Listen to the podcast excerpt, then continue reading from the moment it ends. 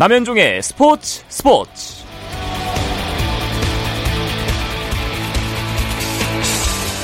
스포츠가 있는 저녁 어떠십니까? 아나운서 남현종입니다. 먼저 오늘 하루 스포츠계를 돌아보는 스포츠 타임라인으로 남현종의 스포츠 스포츠 출발합니다.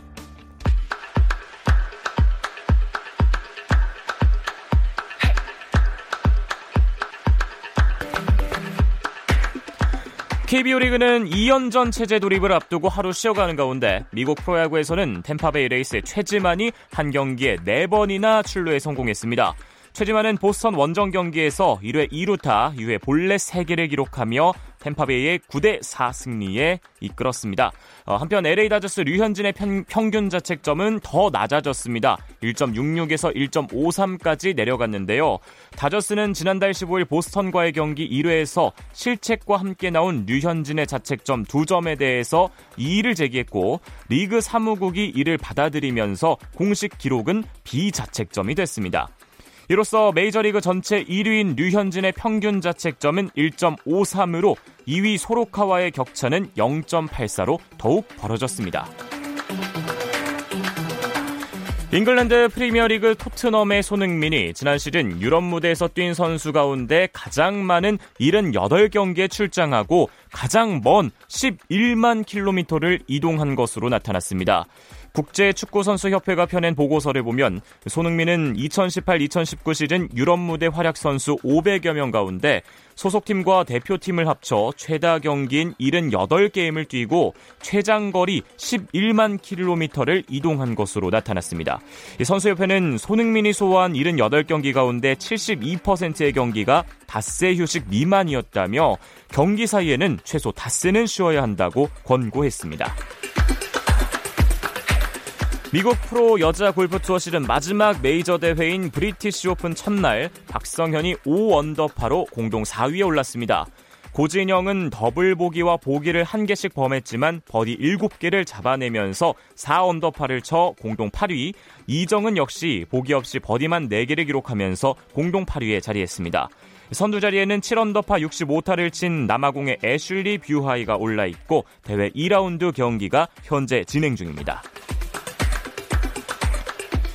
남자 프로테니스 투어 멕시코 오픈에서 권순우가 4강 진출에는 실패했습니다. 권순우는 대회 나흘째 단식 본선 3회전에서 세계 24위 아르헨티나의 기도 펠라에게 1대 2로 졌습니다. 이번 대회 예선을 통과해 본선 8강까지 오른 권순우는 랭킹 포인트 50점을 추가해 다음 주 세계 랭킹 97위 안팎으로 오를 전망이고 오는 5일 캐나다 몬트리올에서 개막하는 ATP 투어 로저스컵 예선에 출전합니다.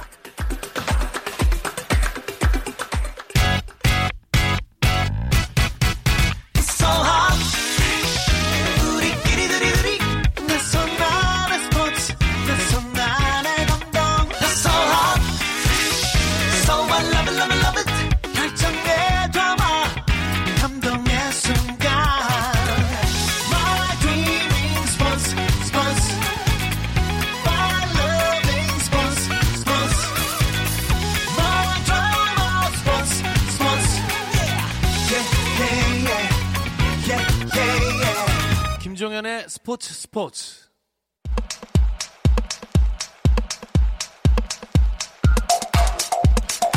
금요일에는 국내 축구 이야기로 채워드리고 있습니다. 축구장 가는 길 시작합니다. 오늘은 중앙일보 송지훈 기자와 함께합니다. 안녕하세요. 안녕하세요. 아, 먼저 국내 축구 이야기 이 이야기를 안 할 수가 없습니다. 어느덧 지금 일주일이 딱 지났네요. 지난주 이 시간 저도 그곳에 있었지만 어, 송준 기자님도 그곳에 계셨죠?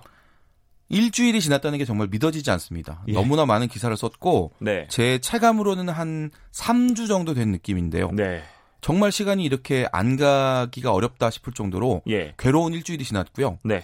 네, 그 소식을 제가 다시 전해드리려고 하니 참 마음이 무겁습니다. 어떻게 화는 좀 누그러지셨나요? 네, 스스로 지금 많이 자제를 하고 있고요. 예. 네, 오늘 방송에 제가 우리 애청자 여러분들께 잘못된 모습을 보여주지 않기 위해서 네. 최대한 자제하겠습니다. 네, 어, 일단 뭐 사전에 양해를 부, 양해를 부탁드리겠고요. 송준 기자가 이렇게 지금 분노에 가득 차 있는 이유 간단히 좀 설명을 해 주시죠. 사실 이 크리스티아노 호날두라는 선수를 예. 예, 저도 이제 해외에서도 많이 취재하면서 봤지만 국내에서 뛰는 모습을 본다는 거 아... 마 이번이 마지막일 수 있겠다라는 생각 그 기대감이 저도 사실 있었고요. 네. 기자로서뿐만 아니라 그냥 축구를 좋아하는 사람으로서도 있었고 그 그래서 저도 이제 그날 사실 쉬는 날인데 취재 신청을 했거든요. 어...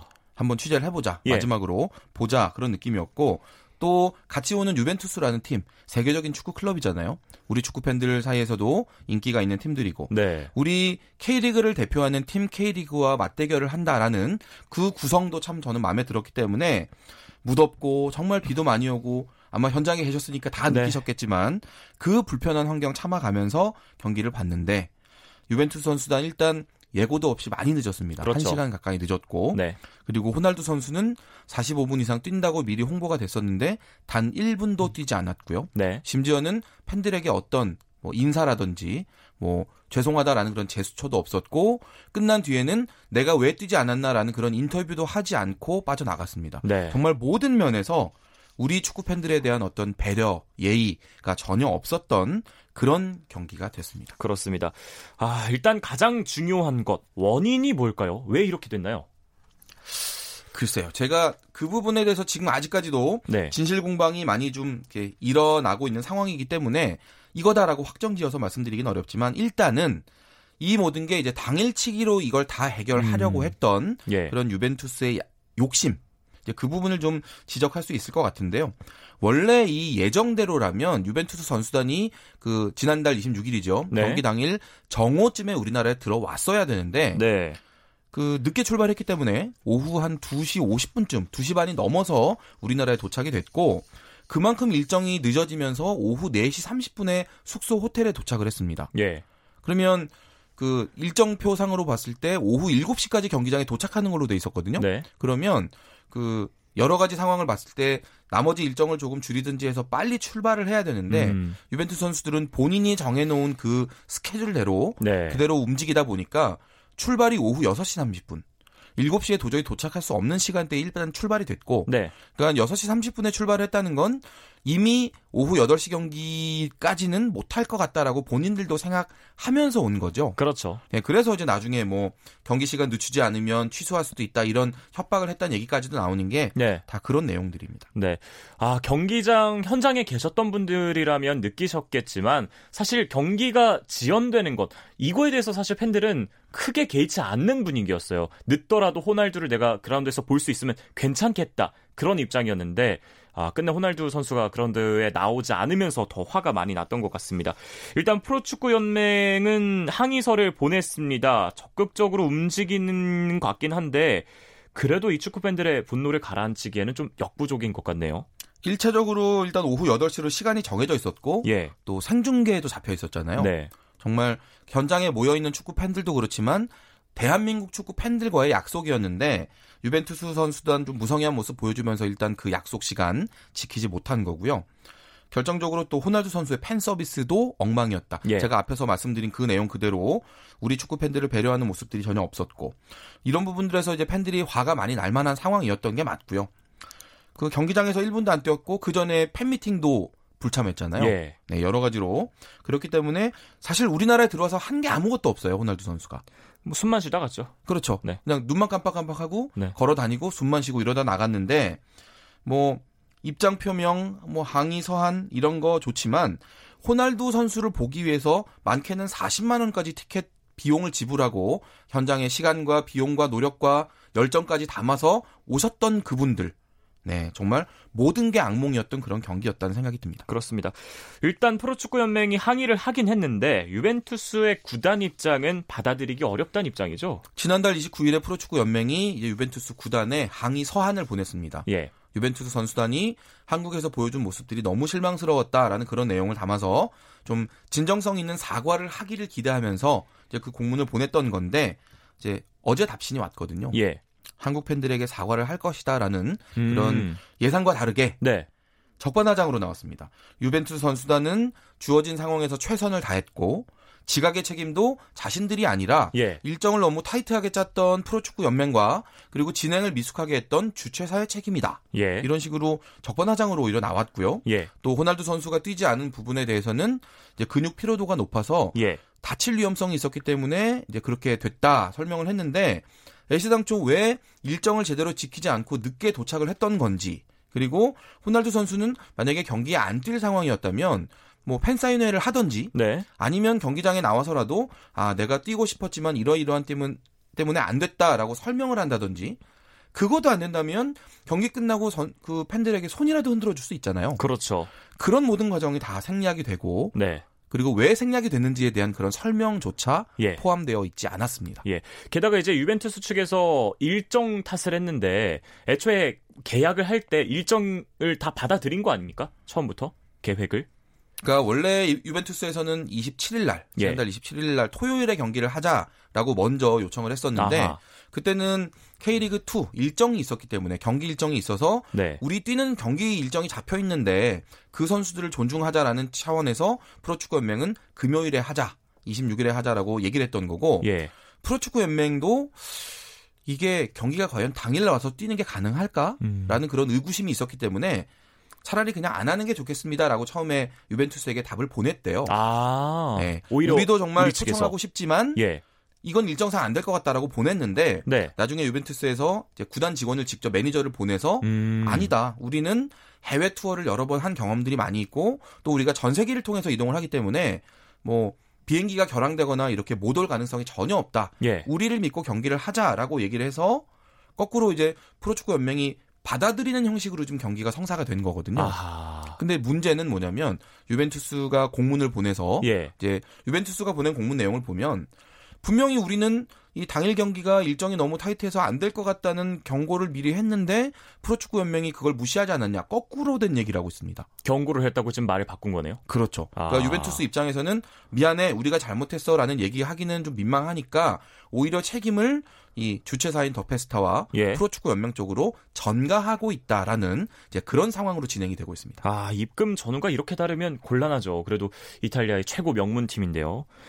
아, 그리고 이제 유벤투스 회장의 말을 보니까 호날두를 제외한 모든 선수가 다 뛰었기 때문에 최선의 성의를 다했다 이렇게 밝혔는데 사실 이 경기장에 온 팬분들 그리고 어, TV를 틀어서 중계를 시청한 팬분들도 호날두가 아니었으면 이 정도의 관심을 가졌을지 의문이에요. 그 제가 경기 끝나고 나서 기사를 보니까 예. 댓글에 이런 거 있더라고요. 윤도현 밴드의 윤도현이 안 나왔다면 네. 물론 이제 나머지 그런 멤버들도 다 팬들의 사랑을 받고 있는 분들이지만 정작 노래를 불러주는 윤도현 씨가 안 나왔다면 과연 그 콘서트가 정상적으로 잘 인기 가지고 예. 팬들의 성을 받으면서 마칠 수가 있었겠느냐. 어떤 분이 이런 글을 쓰셨던데 저는 그 부분이 상당히 공감이 됐고요. 네. 물론 유벤투스 선수들 열심히 뛰어준 거 맞고 그런 경기장 안에서는 최선을 다하는 모습을 저도 봤습니다만 티켓을 거액을 주고 그 구입한 팬들 입장에서 본다면 이 호날두 선수가 뛰느냐 안 뛰느냐가 정말 중요했고요. 예. 그, 아, 내가 이렇게 비싼 티켓을 살까 말까 고민할 때 그 부분이 영향을 미쳤잖아요. 예. 저도 마찬가지고, 이제 경기를 현장에 가서 모든, 보신 모든 분들 같은 생각인데, 이게 사실 호날두 선수 얘기하면서 제가 라이벌 메시 선수 이야기 갖다 붙이는 게 조금 좀 그렇긴 합니다만은 예. 지난 2010년에 FC 바르셀로나 우리나라 왔었습니다. 그렇죠. 그때도 K리그 올스타랑 친선 경기를 했었고요. 예. 그런데 메시 선수 감기 몸살 때문에 컨디션이 정말 안 좋았고 네. 그래서 경기 전날 공식 기자회견에서 메시는 내일 경기에 나오지 않는다라고 감독이 발표를 했습니다. 네. 난리가 났었거든요. 예. 하지만 팬들 입장에서 이제 선택할 수 있는 기회가 있었죠. 메시가 안 나오는 FC 바르셀로나 경기를 볼 것인가 말지. 안 것인가. 예. 결국 취소표가 많이 나왔고 실제로 그 경기 제가 기억하기로 한 3만 2천 명 정도의 팬들이 오셨던 걸로 예. 기억이 되는데 일단 팬들 입장에선 선택권이 있는 거잖아요. 예. 그리고 실제로 경기가 됐을 때는 메시 선수가 몸이 정말 안 좋았지만 예. 한국 팬들의 어떤 그런 성원에 보답하기 위해서 본인이 자청해서 15분 정도 경기를 뛰었고요. 예. 그리고 그때 또 심지어 그 15분 동안 두 골을 넣었습니다. 네. 네, 그래서 그 이후로 우리나라의 메시 팬이 정말 많이 늘었거든요. 네. 이랬던 좋은 사례와 비교해서 본다면 이번 유벤투스 사례는 정말 정반대 케이스라고 할 수 있겠고. 그렇죠. 네. 이 팬들, 사건 네. 때문에 네. 이제 당시 메시 선수에 대한 호감도가 더 상승한 것 같습니다. 심지어 어 다른 의미로 좀 선택권이 있었죠. 어 호날두 선수가 45분 이상 경기에 뛴다라고 보도가 됐기 때문에 팬들의 입장에서는 표를 살 수밖에 없는 그런 상황 아니었습니까? 그렇죠. 그러니까 그냥 그때 당시 메시 선수가 15분 뛰면서도 박수를 치고 환호를 해주었던 그때 우리의 팬심으로 생각해 본다면 최소 45분 이상 경기를 뛴다는 건 아, 국내에서 정말 다시 오기 힘든 기회일 수 있겠구나라는 그렇죠. 생각을 예. 분명히 많은 분들이 하셨을 것 같고 그래서 이제 거액의 돈을 주고 이제 티켓을 구매를 하셨던 건데 결과적으로 호날두 선수 유벤투스는 약속을 저버린 게 됐고요. 그 부분에 대해서 우리가 잘못했다라는 이야기를 아직까지도 하지 않고 있기 때문에 네. 이게 뭐 지금 소송도 진행 중이잖아요. 네. 그 티켓 환불하라 소송도 하고 있는데 그 소송 여부를 떠나서도 좀 도의적으로도 상당히 문제가 있는 상황이 아닌가 싶은 생각이 듭니다. 그렇습니다. 아, 그리고 또 한 가지 짚어볼 문제가 바로 주최사 더페스타인데요. 지금 이 더페스타는 어떻게 대처하고 있습니까? 더페스타는 이제 경기 끝나고 나서 도대체 왜 호날두가 안 나왔는가라는 취재진의 정말 어마어마한 질문을 받았는데, 예. 뭐 우리는 무조건 뛰는 걸로 알고 있었고, 아예 1분도 안 뛴다라는 걸 알게 된 게 후반 10분쯤이었다. 자기네들이 열심히 이제 마음을 돌려보려고 노력을 했지만 안 됐다라고 이제 이야기를 했는데 그 설명 이후로 지금 더 이상 뭔가 진전되는 내용들이 없습니다. 예. 그러니까 여러 매체와도 인터뷰를 하고 있고 네. 뭐 저하고도 몇 번 통화를 했는데 결과적으로는 나는 피해자다, 예. 나는 당했다, 나도 억울하다. 이렇게 될 줄 몰랐다는 이야기만 계속 반복하고 있고 예. 그래서 그때 상처받았던 돈과 시간과 열정과 이런 많은 분들 피해를 본 그분들에게 어떤 식으로 사죄 내지는 예. 뭐 보상 할 것인지에 대한 이야기는 이런 방구 하지 않고 있거든요. 네. 네. 이 부분들 좀 많이 실망스럽습니다. 예. 이런 부분들도 네, 상당히 좀 안타깝네요. 그렇습니다. 게다가 이제 스포츠 관계자들 사이에서 더 페스타라는 곳이 굉장히 생소할 정도로 어, 유명했던 곳은 아니었는데 이 정도의 큰 규모의 행사를 주최할 만한 회사였습니까? 뭐 생긴 지 얼마 안 됐다. 또 대형 이벤트를 수주한 실적도 없다. 직원도 4명 뿐이다. 여러 가지 얘기들이 많이 나왔었죠. 예. 이 더 페스타라는 회사에 대해서. 근데 어떻게 보면 그건 사실 중요한 기준이 아닐 수도 있어요. 뭐 1인 기업이라 해도 네. 또뭐 지난달에 만들어졌든 아니면 그런 회사라고 하더라도 유벤투스와 프로축구 연맹이라는 이런 서로 다른 단체의 입장을 잘 조율하고 경기를 뭐 원활하게 진행할 수만 있었다면 사실 문제가 없는 거잖아요. 그렇죠. 어제 지난달에 생긴 회사인 건 사실 이 경기를 치르는 것과 문제가 없는데 네. 문제는 이 경기에 뭔가 불상사 예상하지 못했던 그런 변수가 발생했을 때 그걸 대처하는 능력이 너무나 떨어졌다는 그 부분이고요. 네. 그래서 결과적으로도 지금 이 더페스타라는 회사 자체도 많이 비난을 받고 있는데 예. 이런 대형 이벤트를 치를 만한 역량이 제대로 갖춰지지 않은 회사가 예. 이런 경기를 추진하다 보니까 여러 가지 불상사가 발생하고 그것이 뭐 제대로 해결되지 않았던 네. 그런 측면이 분명히 있는 것 같습니다. 예. 그리고 만약에 이 호날두 선수가 뛰지 않았을 경우에 유벤투스가 내야 하는 위약금이 현재보다 더 많이 책정됐었다면 결과가 좀 달랐을까요? 저는 사실 그, 그 질문에 상당히 동의하는 편인데요. 예. 유벤투스가 이번 내한 경기를 통해서 받아가는 돈이 한 35억 원 됩니다. 네. 네, 그 중에 호날두 선수가 단 1분도 뛰지 않았기 때문에 내야 하는 위약금이 최대 한 8억 원 정도 되는 걸로 예. 지금 이건 추정액이긴 합니다만 언론 보도가 나오고 있고 네. 여기에 더해서 이제 나머지 부분들 더 있죠. 경기장에 늦게 도착한 부분이라든지 또 팬미팅을 취소한 부분, 네, 호날두 선수가 나오지 않았던 그런 부분들에 대해서도 다 추가적인 위약금이 발생하는데 예. 그 금액을 다 모아도 지금 그 유벤투스가 가져가는 돈의 절반이 채 되지 않는다. 라는 지금 분석이 나오거든요. 네. 그러면 유벤투스는 이 위약금 다 물어도 20억 원 이상 되는 돈을 그냥 가져가게 된다는 예. 네, 이런 의미인데 말씀하신 대로 예를 들어서 호날두 선수가 이 출전 시간 옵션을 어겼을 경우에 뭐 위약금이 한 20억 원쯤 된다면 유벤투스가 실제로 챙겨갈 수 있는 돈이 얼마 안 된다고 하더라도 과연 이렇게 행동했을 것인가 예. 이 부분에 대해서는 상당히 좀 많이 아쉬운 생각이 들고 그러니까 결국 근데 이런 거는 이제 그 행사를 계약하는 당사자의 협상 능력이거든요. 네. 우리는 정말 호날두를 보고 싶고 그렇기 때문에 호날두 선수가 안 나오는 경우에 대한 그런 상황을 우린 명확하게 제시를 해야겠다. 라고 얘기를 하고 좀 강하게 밀어붙였어야 되는데 예. 그 부분은 좀 잘 안 됐던 측면이 예. 있습니다. 아, 여러모로 뭐 더페스타라는 주최사의 대응도 아, 안타깝고 또 지금 뭐 연맹 주최사 그리고 유벤투스 구단까지 서로 핑계만 대는 상황이 참 안타깝습니다. 생, 상처 입은 쪽은 팬들밖에 없고요. 아, 오히려 이제 그날 경기를 통해서 그나마 긍정적인 부분들은 팬들이 이제 K리그 스타들에 대해서 좀 긍정적으로 보게 됐다는 건데요. K리그 이야기로 넘어가 보겠습니다. 잠시 쉬었다가 예, 얘기, 얘기 나눠보겠습니다. 감동의 순간을 즐기는 시간. KBS 1라디오 스포츠 스포츠 축구 이야기가 있는 금요일 저녁 남현종의 스포츠 스포츠와 함께하고 계십니다. 현재 K리그 1 24라운드 경기 오늘 서울대 대구의 경기가 진행 중인데요. 전반 45분이 다 지났고 전반전 2분 박주영 선수의 골로 서울이 한 점 앞서가고 있네요. 서울의 아, 서로의 이제 반등을 제물로 하는 두 팀이 만났습니다. 아주 흥미로운 그런 매치업인데 예. 서울도 대구도 올 시즌에 연패가 없었거든요. 어. 네, 지면 반드시 그 다음에 비기거나 이기면서 네. 그 패배에 대한 어떤 그런 안 좋은 그런 기억들 빨리 떨쳐낼 수 있었던 게 이번 시즌에 좀 좋은 흐름으로 갔던 네. 그런 비결인데 이번 맞대결 직전에 공교롭게도 두 팀 모두 연패를 당했습니다. 그렇네요. 그러면서 분위기가 좀 두 팀 다 가라앉아 있고 예. 올 시즌 처음 경험해보는 연패 이후의 어떤 후유증을 겪고 있는데 예. 말씀하신 대로 이제 반등의 재물이라는 표현을 쓰셨잖아요. 예. 이번 경기에서 이기면 이제 그런 후유증을 빨리 극복할 수 있겠지만 네. 만약에 지면 이제 연패의 골이 더 깊어지는 거죠. 이렇게 아. 되면 헤어 나오는데 조금 더 필요한 시간이 들 수 있겠다. 네. 라는 점에서 오늘 경기 결과가 상당히 저도 궁금합니다. 예, 그렇습니다. 일단 FC 서울은 계속 이제 우승 다툼을 해야 되는 팀이고 대구의 입장에선 지금 4위까지 치고 올라가야 되는데 오늘 경기를 지면 또 6위 수원과 지금 승점 차가 한 점 차거든요. 상당히 중요한 경기네요. 서울이 그동안 울산 전북과 이제 3강 체제로 우승 경쟁을 하고 있었는데 예. 최근에 말씀하신 대로 살짝 부진하면서 좀 차이가 나고 있어요. 네.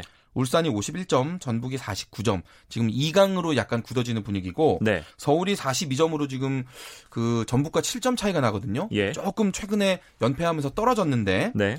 그 뒤로 이제 37점의 강원이 4위, 대구가 33점, 이렇게 5위 이렇게 가고 있는데 말씀하신 대로 대구 입장에서도 예. 지금 수원이 턱 밑까지 추격을 하고 있기 때문에 오늘 만약에 승점을 벌려놓지 않으면 예. 다음 수원 경기 결과에 따라서 지금 5위 자리도 보장할 예. 수가 없는 이런 상황입니다. 그렇군요. 그래서 두 팀 모두 상당히 좀 조마조마한 마음으로 오늘 경기를 치르고 있고 예. 승점 1점보다는 3점을 가져가야 되는 예. 적극적인 운영이 필요한 그런 경기입니다. 아, 일단 전반전 끝난 가운데 서울이 한 점 앞서가고 있습니다만 오늘 경기 어떻게 끝날지 끝까지 지켜봐야겠습니다.